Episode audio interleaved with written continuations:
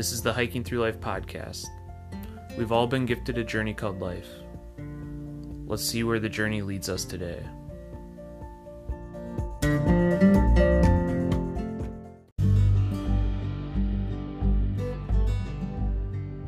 Welcome to the Hiking Through Life podcast, where we talk with people who, in some way, shape, or form, have been influenced by the outdoors. I'm Andy, the producer of this podcast, and my lovely wife, Sarah, will be your host. Together, we make up Hiking Through Life. This podcast is all about bringing all kinds of people who are inspired by the outdoors and sharing their stories. We hope that by sharing people's stories, it inspires others to get out and live a more meaningful life. Tune in every week for new episodes, or better yet, subscribe to the Hiking Through Life podcast on your favorite podcast provider. If you enjoy this podcast, please share it with others. Also, if you have a story to share or know of anyone who might be interested in being a guest on this podcast, head on over to hikingthroughlife.net slash podcast and get in touch with us. Now sit back and enjoy this week's episode. Welcome to the Hiking Through Life podcast. Today on the podcast, we are joined by musicians Hannah and Bliss from Hannah Fields. Hannah creates music in a world that is growing ever too distant from one another. The music connects people with the earth and, most importantly, each other. The music Hannah and her band create have a way of slowing you down and opening up your creativity. While a hike in the woods has a magical way of connecting humans, music can do the same thing from your own house. Welcome to the podcast, guys.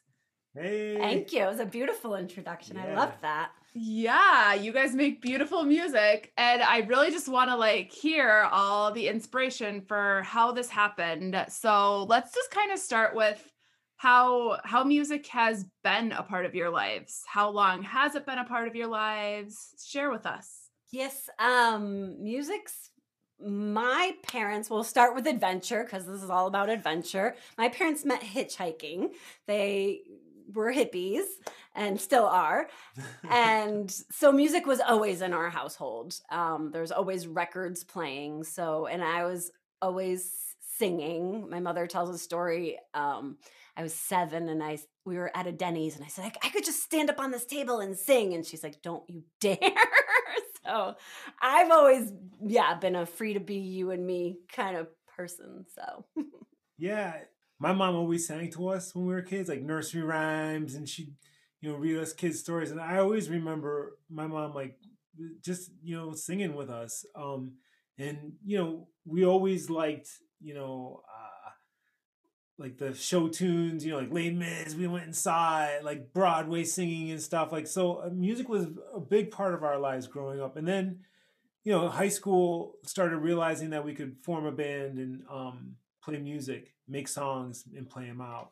And so from that point on was just like, why do anything else? Okay, wait. I just want to go back to this. Your your parents met hitchhiking. So Yeah. that's like crazy too. like were they like at a music festival or what?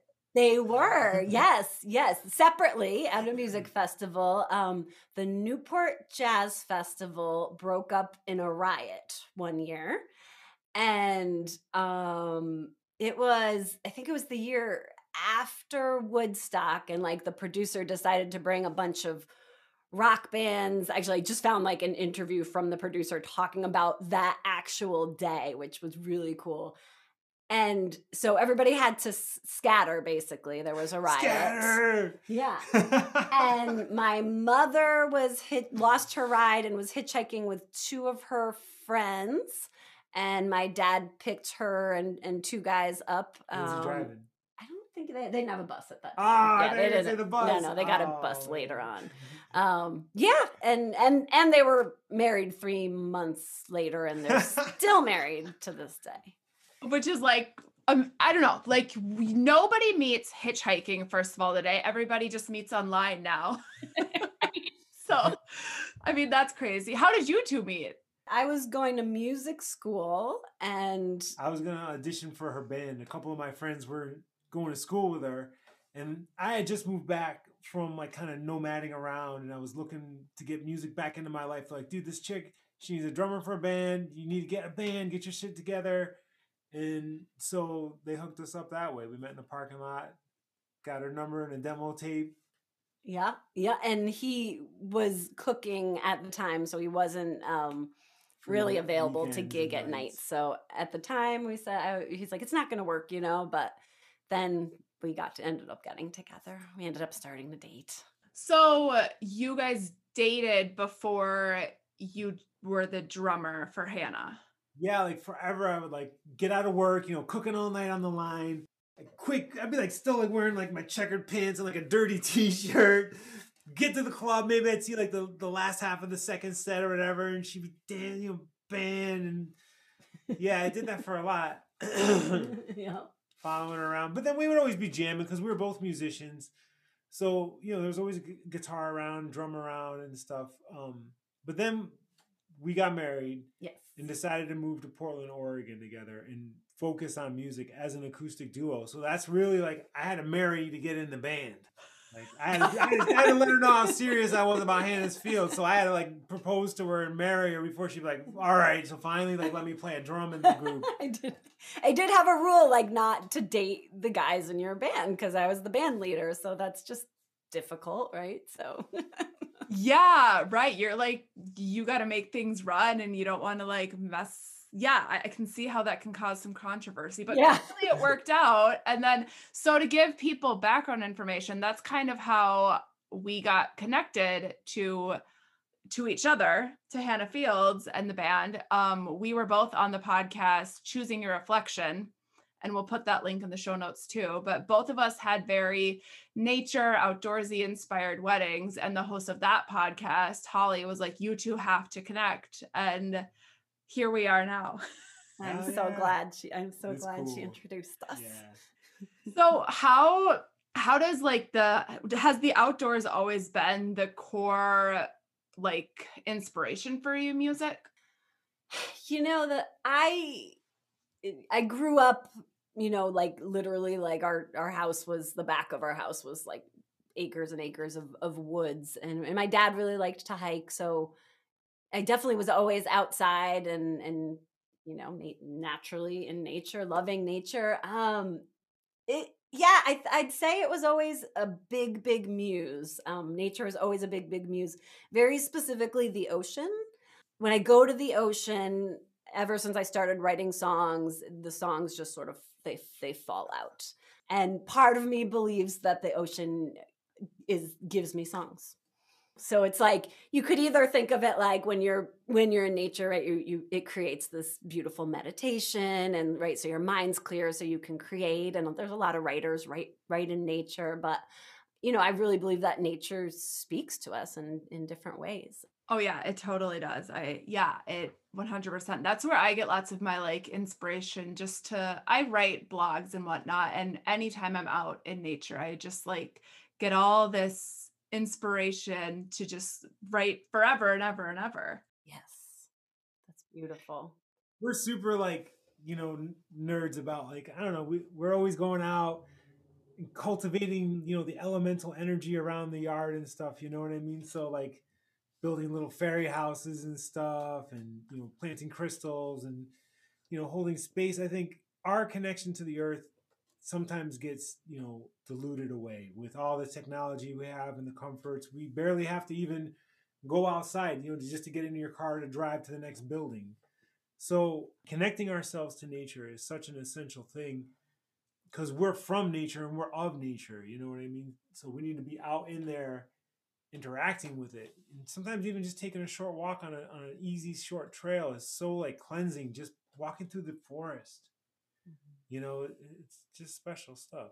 Right, it totally is. And are most of your like when you play these gigs and everything, is that typically always outside? I mean, how does it feel when you're outside playing a music gig versus inside? Yeah, that's a really good question. Um, you know, as you know, as as we I think get more in line, aligned with our message, as the years have have gone on, we do play more and more outside gigs, you know, festivals, and lately we've been finding these really cool um, like communal lands that are you know focusing on you know New Earth new new earth we call them like new earth new earth people new earth communities you know focusing on cob building yeah, and- sustainable building, renewable energy, self sufficiency, uh, in community. so yeah so when we're outside um i think the way that it's different is eh, you can connect to that that flow of nature easily. Like i'll i like i'll zone out. I'll be singing a song but i'll like zone out on the the leaves blowing in the wind right? As opposed to being in a in a bar um yeah where you're trapped in although i have to say the sound of inside is always inside. better You because control it. yeah so sounds sound is better inside unless it's a festival where they've built a you know a big pavilion Something. over you to to hold the sound in so Right. Yeah, I know. It's funny. I was talking to a guy who does uh, hunting who was on the podcast, and he wanted to talk to me when he was outside and he wanted to be walking and like crunching in the leaves. he was like, That's probably going to ruin your sound, but it helps me connect to nature. And I was like, Yeah, let's not have the crunching for the sake of the podcast. Like, go sit in your tree stand and let's do it up there. You know, come on, buddy. right. i could Oh, see though right i mean yeah that makes sense yeah, When- but that's like a hardcore nature nature dude. He's like, I gotta be outside for this interview. Come on, man. Don't even make me sit inside the house. Like that's that's a dude living it, man. Big Yeah. up to him, man. For sure. Yes, absolutely. He lives it and breathes it and runs a whole hunting school. Wow. Wow. Cool. Oh, that's awesome. Yeah. So, what's like the history of Hannah Fields band? Like, it started in 2000, it sounds like. Ah, yes, yes. So, um, I got out of when I got out of college. I mean, I, I was already playing music. Did you go to college for music? I went to college for music after I, I graduated with a communications degree, and then had bands, and then decided I wanted to learn more about like the- music theory, and then I, I did end up going back to music school. Um, but I was already in bands before. You know, it's like music's you don't necessarily have to know everything about music to to play music. So it was it was a nice way to do it. Um, when I got out of first not, the, not music school, when I got out of uh, college the first time, um, I was just ready to start a band, and I just would end up putting like guys together. I would actually get gigs, and at the time I was singing more blues music because it was really easy to. You could just say, "Hey, everybody, play in the key of A," you know, one four five. Like so, it was. It's a, an easy music to play if you don't have band practice. So I would just throw together musicians, and I would book gigs, and we would we would play. And then it got to a point where I started writing a lot of songs, and I knew that I needed. Um, a concrete group of of people so it went through many many um different collaborations of people before the the group we have now is together you know as you can imagine since 2000 Yeah. And so the group is you two. So, Hannah, you're the singer. yes And then who else? You're the drummer, Bliss? Yeah, I play drums. Yeah. Um, and we have a bass player, Ja Pitt. Yeah. And um, a guitar a player. lead guitar lead player and- yeah and so sometimes we play just the two of us but lately we've been doing a lot of, of the the four piece and then sometimes we'll call in a keyboard player and we've had a horn player and we have another somebody else that plays percussion but usually it's lately it's been the four the the core four and uh, sometimes we do duo gigs still When we do the duo, it's like djembe, like hand drum. Hmm. I play bass at the same time with like a drum thing on my feet and stuff, and she plays acoustic, looping it, um, synth, like vo- vocal crazy stuff. Like so, we'll like get like, you know, for a couple of acoustic duo, like a little, you know, out there a little bit. yeah but we toured as the duo for about 10 years before we have have this current lineup that we have with the four guys so Okay, yeah, I was just watching like the the YouTube video. You guys have a handful of videos out there and they're super cool. Like there's one where I think Bliss like grabs like a crystal out of this cave. Oh yeah, Revolutionary Revolutionary Soldiers. Hell yeah. Yes. that was so fun filming that. Um, okay, we had like a little storyline. So if you watch it, there's like a little story there. Um, and so we just like made up a little thing. We went to all these you know things, and oh, we're gonna meet this person, and they're doing their craft, and you know, we're bringing the crystal, the orb of inspiration to people. Yeah, yeah. That was that was the idea was that we carried that orb and and it was like the, you know, like you say, like when you're when you get inspired, right? It was like the orb of inspiration we were delivering to different artists and well, yeah, just watching that, I was so inspired by everything. It just wanted I, I wanted to just start like going and crafting and painting and creating everything after watching that. Beautiful. So that was the name of your band, correct?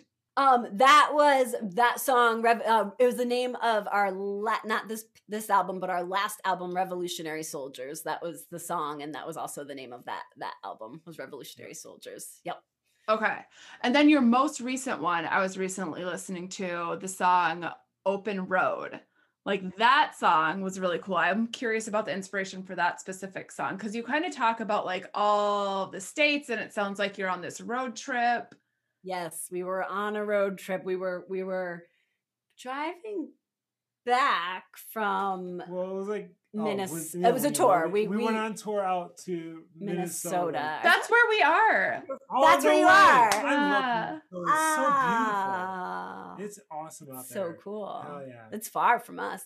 yeah. You guys are way out east, Connecticut. Yep, yeah. yep, absolutely. But yes, we toured across. We were touring specifically um, to a festival called Project Earth. Do you know the band Wookiefoot? I don't. Okay. Oh, so there's man. this awesome land out by you where they have really amazing festivals and it's all what they call like medicine music. It's all music. Super if you like what we did, you'll you'd love all the music. Yeah, real like about like healing the earth type vibes, mm-hmm. like super like positive vibes. And I think they have three festivals a year. One's called Sh- Shangri La, um, Project Earth, and I think I believe maybe two or three. Um, but they're an awesome band, and so we were so we got on that festival, which is specifically why we booked the tour, and then we booked a tour around it. Um, so coming back from that whole adventure, um, you know, when you're on the road, as you know, it's like, especially driving, um, it, you know, it clears your mind. So I was actually driving, driving that we have a, um, mini bus. yeah, mini like airport shuttle bus yeah, I'm curious to hear about that too. I read that Bliss built that out. Yeah. yeah. Hell yeah. Yeah. Totally. Yeah. So That's I was cool. driving that actually as I was sort of writing the song. you were writing and driving at the same time? Yeah, it was like she does, she does like not, she does that often. I know it sounds singing dangerous, into her phone, but singing into yeah. her phone. I'll be like, you know, like, like reading a book or sleeping me. in the background. She's like, like, what the hell? The army of ants singing a chorus up front. I don't know what's going on. But each verse in that song is about like a different state or a different character that we met on on, on the journey. Um, it starts in Ohio with with one of our friends, Maddie, who let us sleep inside his crystal cave and takes you to an adventure in Chicago with a with a poet in velvet and um yeah it's it, it, it takes you on the journey well, yeah, it totally. I felt like I was like part of this road trip as you were taking everybody through it in your lyric in the lyrics. It's like I, I read so many like memoirs of people out hiking and in nature, but that that song just made like the story really come alive. And that's that's what music can do to a person. Yes, yeah. that's beautiful. It, yes, it does. It can. It can make you feel alive and like you were right there, right? It's yeah. So this van have is it has this how long have you guys been traveling this van? Has it always ever since you started this van has the that been the one van? No, it was so, funny, yeah. Yeah, well, we used to have a Volkswagen uh Eurovan, right? So like, you know, not that big, but big enough. But we would put our equipment in there, pack up tents, sleeping bags, and you know everywhere we go, we would be like either sleeping at like a you know camp campsite or camping out somewhere or crashing somewhere or sleeping in even in the van with all the equipment, cooler for food, cooking stuff because we're always cooking on the road. It, it was insane. Like there was like not a square inch not unused in that van. Yeah, Eurovans, right? If if if you're just thinking about, I mean, I mean, I know with with hiking you need a lot of equipment too, but if you think about, you're like, oh, Eurovan, that's cushy. You camp in, in the back of a Eurovan, but when you put a drum set and a and two huge amp, speakers, and it's it's it PA, gets small. Yeah, guitar, bass, yeah. hand drums. yeah, we have a lot of equipment. You know, Yeah, all- because it's all four of you and all of your stuff. That Yeah, was, that was was, only just two of two us of at that time. but Okay. We play a lot of instruments for two people. yeah, hell yeah. So we would be doing we toured like that for a number of years a number a number of years. I don't even know eight years probably toured like that with that little bus. Every time i'd be like we need a shuttle bus. We need something like a mini bus. I'm like you don't want a full-size bus because it's too big. A lot of these festivals we go to it's sketchy as heck getting in and out of. It's rain. Cars are stuck. So you, you can't have anything huge. You'll never get it in or out even if like when we're in cities, like sometimes you, you know it's hard to find parking for stuff. So I was like, we need something that's big but yet not too big because I got to be able to drive this thing in the city and park it. I have parallel park that thing, like you know, like it's insane. But we gutted it, put a futon bed in there, floor. yeah, wood floor in there, some seating and stuff. It's like luxury camping. You know what I mean? It's it's we still like set up an outside cook area, um, but to go in and have a bed, all of our equipment's in there, stuff stored away, you know, and to just be able to pull up and be like, ah, you know what I mean? You got a spot. If it's raining, if it's windy, if it's cold, no problem. Well, right, for sure. And after you guys are out playing at a music gig, setting up like a camp would be the last thing you'd want to go do. Of course, you just want to pass out in a bed, in your van, where you can stay dry. Yes. Exactly. Yeah, we did it for long enough for many years where we would set, you know, we would set up the the tent and it was great while we did it, you know. on. It was it, but it got to the point where you're just sometimes we would be doing multiple venues in a weekend. So you go, set up your tent, play, crash, next day, unpack everything, load the van, go to the next gig, play, set up your tent, crash. You know what I mean? And it's like you could just like that's a lot. Yeah. You know. Well, right. And so during this time when you guys were doing this, did you only have the van or did you have a home base besides the van? We had an apartment. yeah, we had an apartment at the time. You know, hmm Yeah, yeah. We haven't ever. It's lived it's always full-time. been it's been my like dream.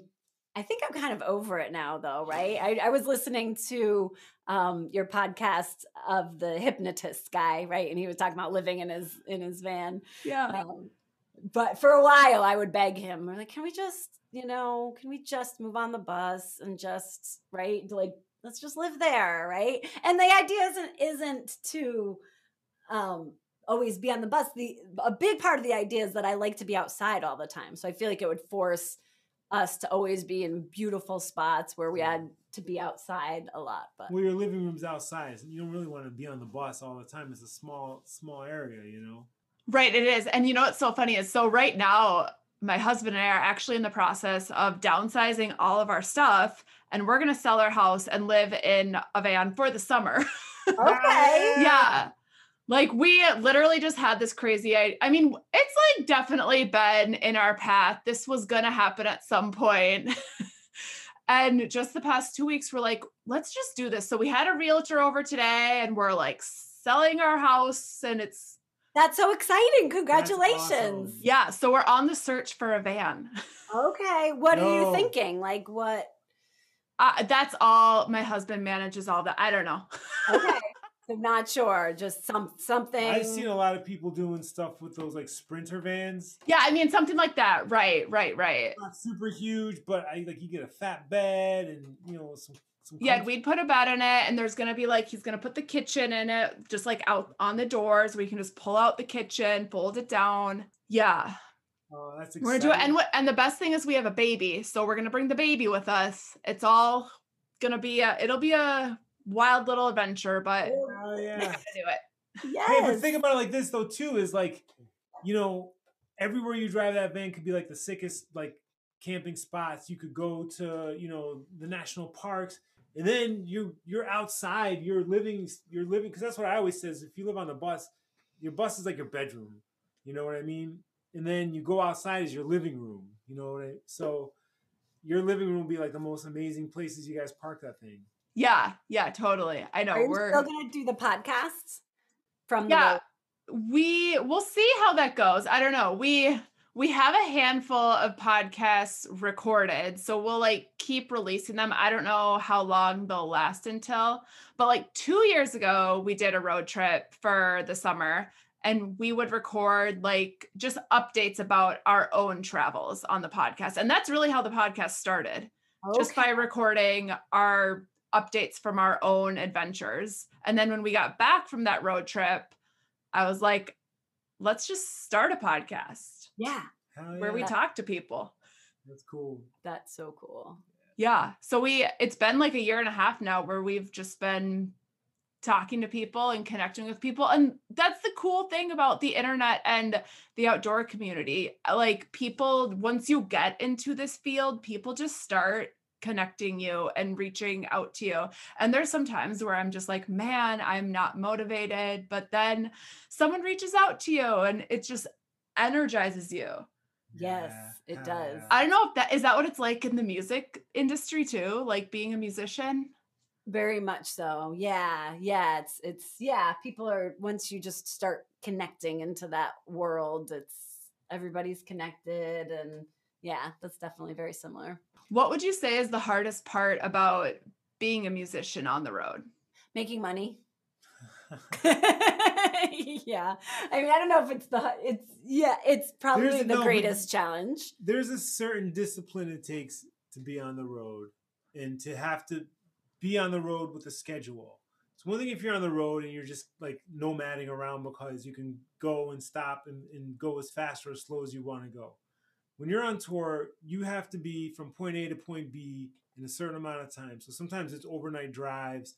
Sometimes it's a, you know, you're going to have like a long day of a drive or you're going to have to do certain things to position yourself so your drive is easier the next day, whatever. That being said, there's a certain discipline to, to being on the road, and and you, if you don't keep your mental space focused, you'll crack. And I've seen a lot of people crack on the road, Mhm. and spent a lot of time before even Hannah Fields and other bands touring were just seeing people break down because of the pressure of that. You know what I mean? And, and having to maintain that because you, you got to be up and on for this gig, and then you crash hard, but yet you got stuff you have to do. You have to get somewhere, or whatever. And then there's a you know organizing and, and all the antics that happen on the road. Yeah. Flat tire, bug against the wheel, you know, whatever. why I probably see a lot of musicians turning to drugs because it's like you got to keep going, you got to keep going, but yet you know you're up late, but then you got to get in in the bus, you, you know. Um, yeah, it is. It's, So it's that to me is like the thing is if you can get into a good focus, you know what you got to do. Stay, you know, with your purpose. You know, makes makes the road trip easier. Otherwise, you just get you'll go crazy because you're on the bus miles and it's like whoa, traffic, moving at high velocities. You know, and then get to the show. Hey, everybody, we're doing great. You know what I mean? But there is something though when you get in that venue, it, it like kicks you like into you get the energy. Like you, every venue has a, a certain energy. You know what kind of bands play there, what kind of people go to that place, and you come in there and you connect to that energy. You plug in your equipment, you check out the sound of the room. All right, this is sounding pretty good, and then people start coming, and then it just builds, and then that's. I, well, music's like an addiction, you know, Mhm. because it gives you life. You know, you're getting all this life, so you're just like, yeah, like getting the ultimate rush and then push you to go to the next place even though you're dead tired. You know? Well, sure. I mean, as you were explaining that, I was thinking a lot about like when I'm out hiking or even like through hikers. I've never through hiked, but just like when you're out hiking, you can get so exhausted and just like really want to give up. You're just like, you're on this mission, you're doing something you love, but it- becomes draining, especially if you're in a car driving all day. Then you, like you said, go show up at a concert and have to like be really energetic for the people yeah. but when you show up for the people who want to be there for you that's got to make all the difference in the world oh yeah, Sure does. that's what it's all about. That's why you do everything you do. Yeah, that's why you're it- driving all those miles is to play those songs to the people who want to hear them. You and know, when you connect to, to someone and they understand what you're saying and or they they get where you're coming from, that's the ultimate thing. I think with all artists are a reflection of what's going on in the outer world. And when someone sees that art, whether it's video or audio or whatever, and can say, "Oh my God, I get where you're coming from," like that's the greatest gift to let us know that I feel like we're not as separate as we think we are, and we're all having similar experiences, you know, and we're all going through the same stuff. So, So is there it's like a time that sticks out to where you guys felt like you were really connecting with your audience when you were playing music? Uh, Anytime we play at we play every year at at Yasgur's farm where Woodstock happened. Um, anytime we're on that land and, and we we actually went to that land and slept on that land before we played on before we played music on that land and I felt very connected to that land. And anytime we play in that community, I feel so connected to that group of people. And they're such a, a community who's gathered year after year and generation after generation. Um, I think those those communities also um, we play a place up in Maine called Harry Brown's Farm, and it's similar where it's been around since the 70s, having festivals and you know the babies are born there and you know the baby's there and the grandma's there and you know the daughter's there um yeah i think for me those places yeah. Yeah, Maine. We we went up there on a road trip too. That was a cool place. We hiked a section of the Appalachian Trail, but there's like loads and loads of land there. I can imagine that the music festivals can be quite in numbers and quantity. yes Yeah. yeah Beautiful. oh it's beautiful land out there it's beautiful land And you guys are in did you both grow up in Connecticut? yes Yeah. And that's where you are. So y- your families are still there too and that's just kind of like your home base. that's why we're here is because our families are here yeah, We were living in Oregon together after we got married. So we were out there for like three years. Yeah. You know, Oregon is just amazing. I could live and die there and be like happy the rest of my life. Like it's just so beautiful. The nature is amazing. The food is amazing. Uh the people are amazing. I don't know, you know. waterfalls are huge yeah or yeah we would probably still be in oregon if our families weren't here If Yeah, they yeah. fo- if they would have followed us out there, it would be more convenient. I mean, come on. You know? Right. Yeah. The home always has a way of you you always have a way of going back to where your roots are, it seems. Like did traveling when you were on the road doing all your music, did you ever think you wouldn't go back home at one point? I don't. Yeah, I- I don't think. I think because like when you're on the adventure, you're just in the adventure. I don't think uh, when we were out there and traveling a lot. Yeah, I never really thought about it too much. You know, I never. At that point, I don't think I was thinking too much about plans. you know, I just couldn't wait to leave my whole life. Leave, get out of Connecticut. Yeah, man, Yeah. my whole life, I just could not wait to leave Connecticut. Like, just get out. I wanted to just bust out. So as soon as I had the opportunity, I just hit the ground running and never really thought too much about it. Like you said, you know what I mean? You're just concentrating on the adventure or wherever I was doing or wherever I was at. But then, you know, like we have, I don't know, both of us have really great families, you know, mm, and we're both strongly connected with our families and have deep roots here. And then you start watching nieces and nephews growing up and, you know, people getting older, parents and stuff. And you're just kind of like, man, I, I want to be a part of that life too. I have something to offer this community. You know, I have work to do Mhm. here to help influence this generation that's coming out. And so you got to do your work wherever you're called to do it. Connecticut happens to be that place right now. Yeah. One thing I so is Connecticut very much like um a barter and trade system? Like I remember that about like some places out east, like Vermont especially. Like is that community a Connecticut thing too? Nope. Connecticut, I, you know, there's a lot of amazing people in Connecticut, and Connecticut is beautiful. It is beautiful. As far as like we have the four seasons, like perfect four seasons. Like you have a definite spring, a definite summer's hot, a perfect fall with the foliage, and a real winter with snow. There's hiking. There's Mhm.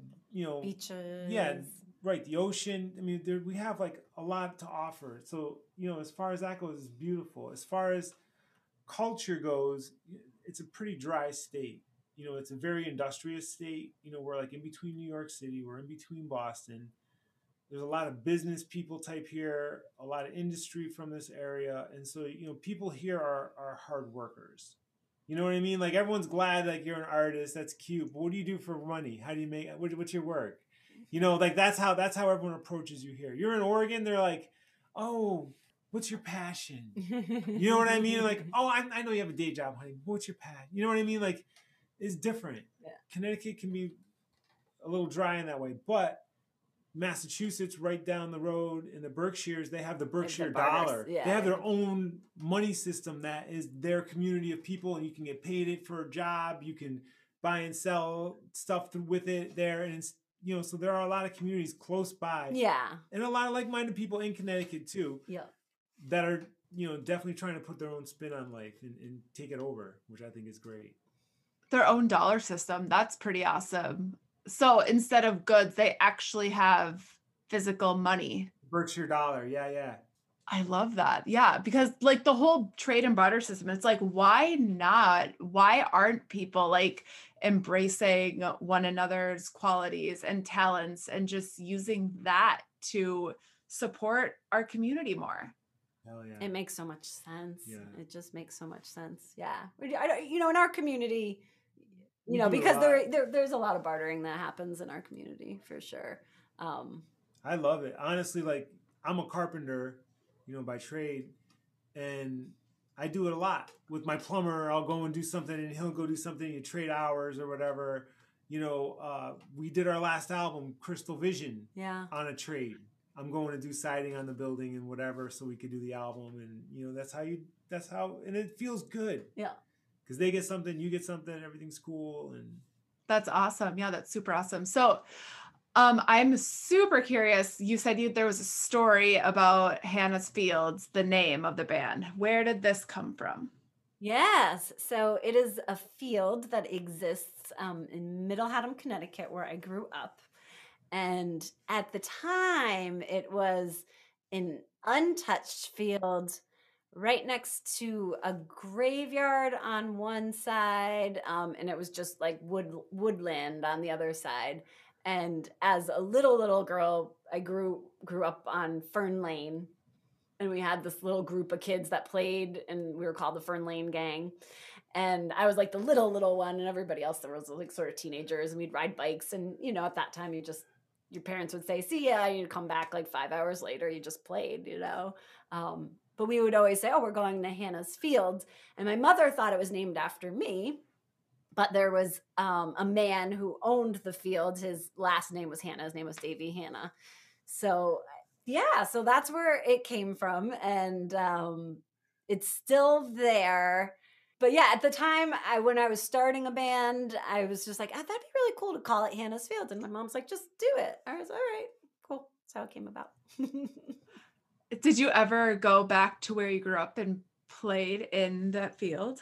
no oh damn, i never did no that would be a pretty cool gig though Yeah, that would be a really cool story. You'd probably get the whole neighborhood there. probably Uh, probably all the press all the big press would be there too yeah. So like in the music world, like I'm not very familiar with the music world and like music gigs and stuff. Like how how did you like grow your audience and your following to like become like are you guys like well known in the music world? I don't know much about this. But I mean, I love your music. It makes me want to run and dance. yes yeah it's it's for us it's it's been a slow and steady build i think you know the way we've grown our audience has been touring and, and playing live shows. Um, and then i think we've seen a larger growth as we get more aligned with our fan base. But it's interesting. It's like as you make another album and another album and another album you know you become your music becomes more true and authentic to who you are because you start to gain the all the right skills to be able to express yourself right? And you know as i think as you as you hopefully grow older and you grow wiser right you're able to express yourself even more clearly. Um so then I think it just the fan base grows more because people are attracted to that, you know. I've seen, you know, especially with this past year, we've done more electronic stuff. So, you know, in the past we always did like Facebook Live and stuff randomly. We would, you know, jump on.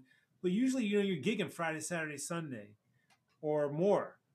And so a lot of times we weren't doing electronic stuff, but we would electronic, not electronic music. You mean electronic like uh, yeah, live like, streams. like live streams yeah. and stuff. Sorry, yeah, live streams and things. Um, so, you know, we would do it, but not really, you know, that much. This, you know, past year because of the pandemic, you know, we've been streaming every week. You know what I mean? So as a as a live set, um, but through that we've been promoting and we've been doing things differently with this time that we've had free, right? And we've actually built, you know a pretty good following online, um, which you hope translates to people coming out in the clubs in the future. You know what I mean? But it's cool because you know through the internet we can really connect in so many different ways meeting people that are interested in your music they don't even know that it exists and then you're able to find them somehow through the magic of it and here you go and you're like wow that's awesome i really like what you guys are doing or wow i'm glad i met this person and that's yeah. you know a powerful part of the internet that you know, I hope we are able to maintain, you know, is, is that we're able to connect and, and be real with each other. Yeah, I mean, I think just like you were saying, the whole past year really has opened up so much opportunity for that. And right before we got on here, I was watching your guys as you guys used to do conscious conversations just like out of your living room. And that you created like two years ago, it looked like, I think it was 2018 but even like listening to that today was still super powerful for me so it's like you can create things at any time but like your music might be discovered like 5 years from now but it could still inspire someone in the exact same way yeah. That's so true. That's so true. That is the the beauty of the technology and, and the music and And how much music have we listened to even today that was written in the 70s or the 80s or 90s or whatever and, it, it resonates with you you know I mean there's a timelessness about art that when you set that and it can release you know information and, and you know feelings and stuff at different times not just when it was created at that first time mm-hmm. so yeah and in the music industry like are people you don't even sell like compact discs correct like that's not at all a thing we we still make them. We do, do, still make them because we you know our audience you know range I would say ranges like from you know early mid 20s to we definitely have like the the older hippies you know like really gravitate towards our music. So you know they're in their 70s right? The original hippies are in their 70s um so they still have cd players some of them do you know? So it is so we do still make them but yeah you can't really sell right much music because everything's being streamed for free. Yeah. so but we started doing things like two albums ago we did a cookbook right so we made like 13 or 14 recipes had a 13 or 14 disc cd that we sold with it so you get this you know to get someone to buy our CD. We were here, you know, check out this free cookbook that comes with it. It's and wrapped in a cookbook. Yeah, so the cookbook opens up as like DVD case size, you know, and you'd open it and it had like a book and pictures and recipes. Um, all vegetarian, gluten free. Uh, yeah, it was that was cool. And then this last one, the latest one, we did a um crystal grid. Comes with a hand screen printed box with like tons of art, wood cut burned crystal grid, uh, 14 gemstones, and uh, like it's like a meditation tool. So this crystal grid is like a is something you put out, and then you can use the stones. And we have a meditation we've created on YouTube that you can listen to with it, and just to help people through the pandemic time to kind of clear themselves and give them a tool to use. Now, you know, then we shove the CD in there too. By the way, yeah. you know what I mean? like, gotta like trick them into it. You know, like, come on, man buy a CD, please. Here's a crystal grid. You know, come on. So, sure, but that's kind of like a cool piece of history in a way, and you're giving value to people in a different way. But yeah, for people who don't exactly know, don't exactly know what crystals and the chakras are, can you explain that very lightly? Sure. Yes. Yes. So so the chakras are basically like energetic vortexes vortexes within the body. Um, and you know, for people who who do yoga, as you're doing yoga, you can align align your chakras. Yeah, well, the power of crystals can be proven in the fact that it's in our technology. You know, they use quartz crystals in computers and stuff like that. You know, crystals hold energy, so they can be cleared and filled with in like like a battery, charge up and store and save. Also, you know, elements have a natural attunement. So think of like colors, right? If you think of like a color, it's a vibration, right? You're seeing this because it's a you know it's a vibratingness. There's a frequency for that. There's a, a certain amount of things that are moving. When you pluck your guitar string, there's certain you know vib- vibrato that causes that G chord, and that's all energy and, and movement. Um, like crystals. Like crystals. So yeah, they hold these the crystals, right? Hold energy and, and they have a frequency. No matter what kind of it's different elements, each different element can hold a different type of thing. So you might read about a crystal and rose quartz. You know, it's good for your heart, promotes you know certain things, and it is because it's that rose quartz. A tourmaline will vibrate at a different frequency, so it has different things that's going to harmonize within your body. Right. Yeah. It's definitely something that I've looked into a little bit. I don't, I like, I'm glad you explained that a little bit more. I didn't know a whole ton about it, but um, going back to your guys's uh, conscious conversations too, like I loved that because you guys were kind of talking about creativity and how you're always talking about the next thing, the next thing, the next thing. So, like, do you kind of use like crystals and chakras to harmonize yourself and slow down? Yes. Yes, very, very much so. Um, it's definitely one of the tools, you know, that that's the nice thing about just even holding one crystal in your hand, right? It's just the simplicity of of bringing awareness to just looking at the crystal, just feeling the crystal, you know, touch touch your hand and feeling you know, even if you're not somebody that might feel the energy and feel what it feels like, just putting something in your hand and being aware of it is going to bring you into a present state of of awareness. Um, so for people that might try meditation and think that it's oh that's I, I, don't know if I'm meditating right. You know, you hear that a lot. I, I have a hard time just shutting my mind off. Um, crystals are a nice tool to just focus you in and shut your mind off and just bring you into the present moment. Um, and same with same with the chakras. I love working with chakras during meditation. Yeah, and it sounds like you're also. I was reading you're like yoga certified and you teach some trainings. Can you talk a little bit about that? Yes, I do. I have my yoga certification, um, and I'm also a certified life coach. Um, and I do a lot of things with with with the yoga. I do a lot of uh, vocal workshops um, and helping connect people to their voices. So through movement and um, opening up the throat chakra, and also through singing all at the same time. So that's that's one workshop that I that I conduct. I love it. I um help preschoolers open up their singing chakras all day long. Yay! I bet they don't have too much trouble doing that, huh? Oh no, they're not afraid to at all. And that's the beauty of it. Like I think, you know, adults can become so self-conscious about singing. And I definitely am in front of adults, but like when you do it in front of kids, it's like they don't care how you sound at all. Yeah. Oh the magic of a child, you know? Well, They're just like, bring it on. When you're young, louder. it's like play, have fun. Yeah. You know, your whole like youth, it's like be a dreamer. You can dream anything, be what you want to be. And then you get to a certain age, you're like, all right, when are you getting serious? Stop playing games. Come on. You give up on that. Stop doing your art. What are you gonna how are you gonna make money? And so then I think that shuts people's, you know, inner child down mm-hmm. and, and we forget that you know that's got to come out and be expressed. And so sometimes i think the best therapy is like sitting in your car blasting your favorite song and just belting it out no matter what it is. Ah, like it feels so good because that's like a release of, of who you are you know because we're so you know a lot of times we're compressed you know? 100% yeah. Adults get very compressed and just stag- stagnant from the in the day to day. And like I was listening to your guys' music on Monday, just like blasting it in my classroom. There was no kids there. It was a professional development day, but maybe I should blast it with children.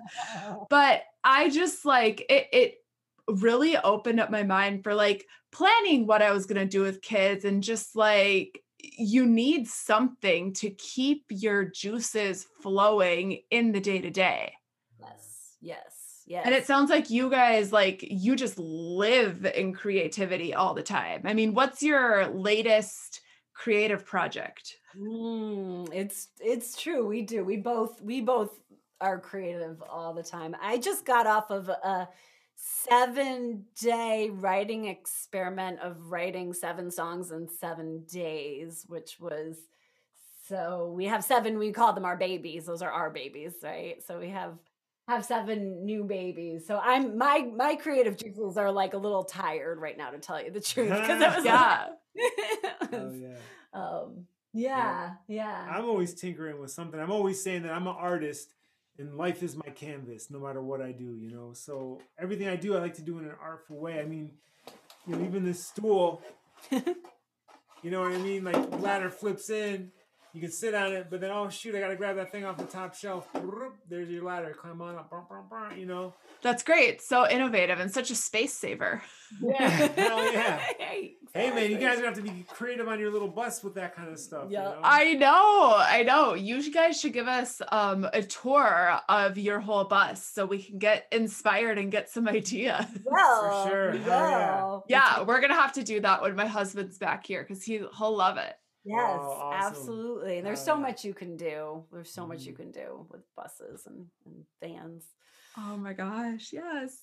Yeah, man, I spent three years like nomading on the road, and this is when I was cooking. So I was like going to, you know, like I went to New Orleans and cooked in the French Quarter. I went to the Florida Keys and cooked in some, you know, fine dining restaurants. So you would just like nomadic travel and then find work for a little bit? yeah, like I had a car and a girlfriend, not Hannah at this time, sorry. Um, and we just like jumped in the car and drove to New Orleans, rented a hotel, found jobs, and then once we had jobs, got an apartment that was furnished, and you know basically rented because there was a lot of like boarding houses, so you could rent rooms and houses, you know. So we, we rented a room, and lived and worked and cooked down there. And then after a while down there, we are like, all right, let's go to uh, the Keys. I've never been down there, so went to the Florida Keys. Went to Georgia, cooked on a uh, fancy plantation over there. Same thing. You just show up, get a hotel. Hopefully, you have enough money to to last till you can get a job. And once you had a job, then you could get an address because you you know everyone always wanted to know which where's your where you're working. So it was hard to get a, an apartment until you had a job. Get a you know an efficiency, something cheap. Do what we wanted to do, and then once we got bored of that place, go to somewhere else. It was good though. It was very freeing, you know, because you know we were young. We wanted to see the country. For me, it was good. I was getting all this great experience cooking. You know, my resume, my cooking resume reads like something crazy, you know, and it helped me at that point because I was really like when I was doing the food, I ended up taking it in this just direction that was very expansive. It was like um avant-garde art. You know what I mean? So like really the food. It was very avant-garde and collect eclectic in a, in a sort of way. Um, But it came from your travels. but it was right, born of of all those experiences. You know what I mean? But uh, you know, the point was, you can go anywhere and and create a situation for yourself easily. It's just a, a matter of how crafty you are and, and what you're willing to do. You know, for money to, or to make something work. But it's the adventure. You know, the adventure is what is the most important thing. Mm-hmm. Right. Well, yeah, it's totally about how like crafty you can get with the things that you're given and surrounded by. And you don't need to be given a lot of things. It's just what you're going to create and do with that small thing. Hell yeah. And you never know where the road will lead you, you know, like you don't like who knows what kind of opportunity could be out there as you guys are traveling around and and might open you up in a whole different way that you would You never know if right. you didn't do it. you run into somebody that's like, oh my God, you guys have to really see this thing. And you go there, you connect, and for some reason, maybe they have something that you guys can do. Like they have a, um, a farm or community, they're going to build something. You guys like, oh, my husband's handy. He can pitch in, and you pitch in, and something happens, and you stay there for a while, and then something else. You know, the road ends up kind of picking you up and, and leading you. Sometimes, you know what I mean. If you don't, if you don't have too strict of an agenda, it's actually kind of like Mhm. a really good um, practice, a meditative practice in, in, in letting go of control of life Yeah. just letting it kind of just naturally unfold be open to you know when, when you have an encounter with someone they might be there to tell you something and give you a clue to your road trip or mm-hmm. just what you need to find while you're on the road. Road is a, road life is like self-discovery. You don't really know who you are until you leave your family situation place where you grew up. Everyone thinks of you as this certain person because you've been you've grown up in this area. Your family you have certain role you have to play and all this stuff. But when you go on the road nobody knows you. You don't know anything. You're just there in a state of presence.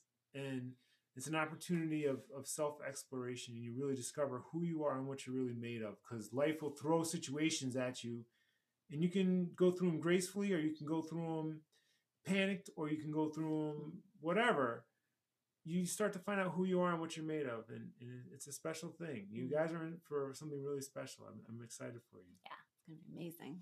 Yeah, the road definitely does lead you, leave you with many opportunities. And I know on our first road trip two years ago, like, because my husband is very like planned out. So even that was like learning just to like let go and see where the road can take us. And yeah, opportunities just arise. Like we were out hiking in Vermont, the long trail, and met a wonderful woman who let us come back and stay at her house for a night. And we just had like the best time getting to know her and hanging out with her. And it was actually because I forgot my hiking poles in her truck because she gave us a ride. But she like called us back and was like, you should just come stay with us. And it's it's amazing what the road can do. And I'm sure you guys have run into a lot of situations being musicians out on the road like that.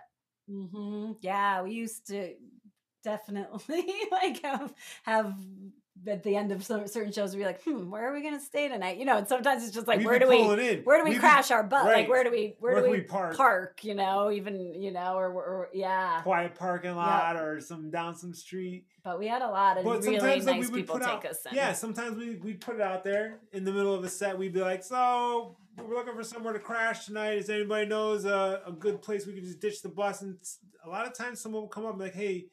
Come and crash at our place, or you could park your bus here and, and stay the night, or you know, people were always Yeah. I mean, look, if if you're into music and whatever, and you connect with this band or whatever, you're like, come on, we we do that when people are on tour that we know. We're always like, crash at our place. Come on, what are you doing? You know. And then Bliss usually cooks a, a good breakfast, so we always they're always like, "Hey, come back anytime," you know. Yeah, oh, I I'm- love it. You cook the breakfast in their house. If I'm sitting at your house, I'm cooking something. Yeah. I'll tell you what, I'll throw down with a tin can and you know a, a Bunsen burner. I'll cook up something good. I promise, no It's true. problem.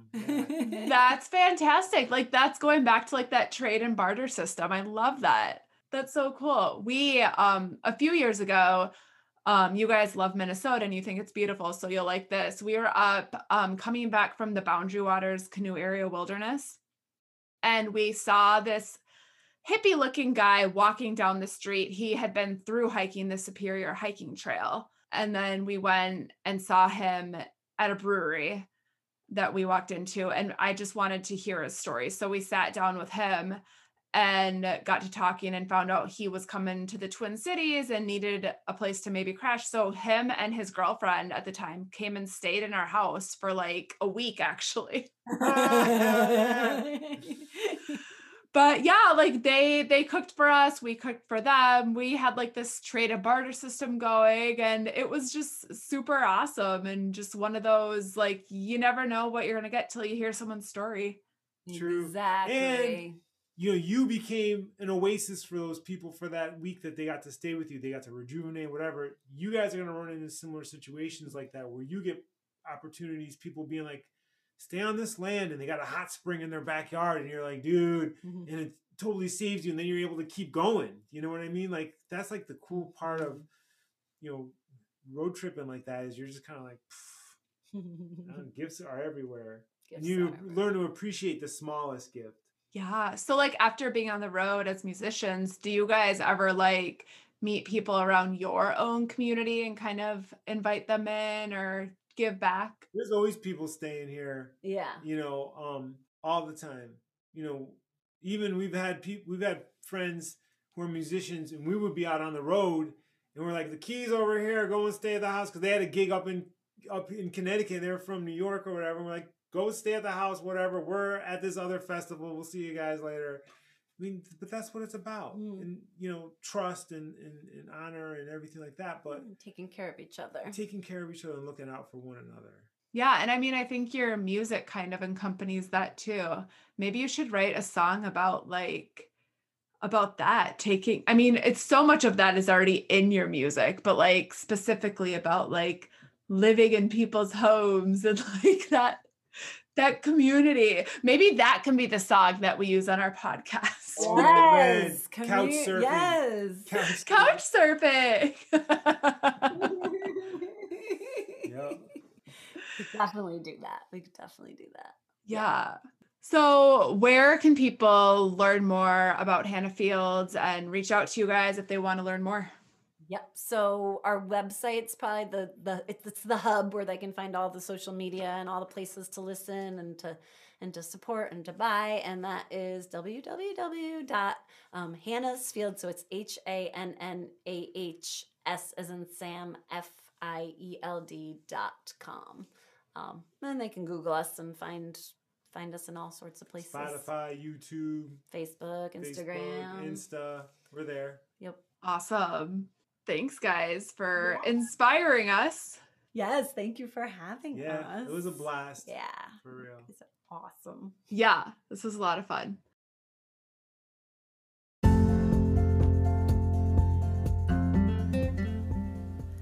You've been listening to the Hiking Through Life podcast. Peace, love, and hike through life.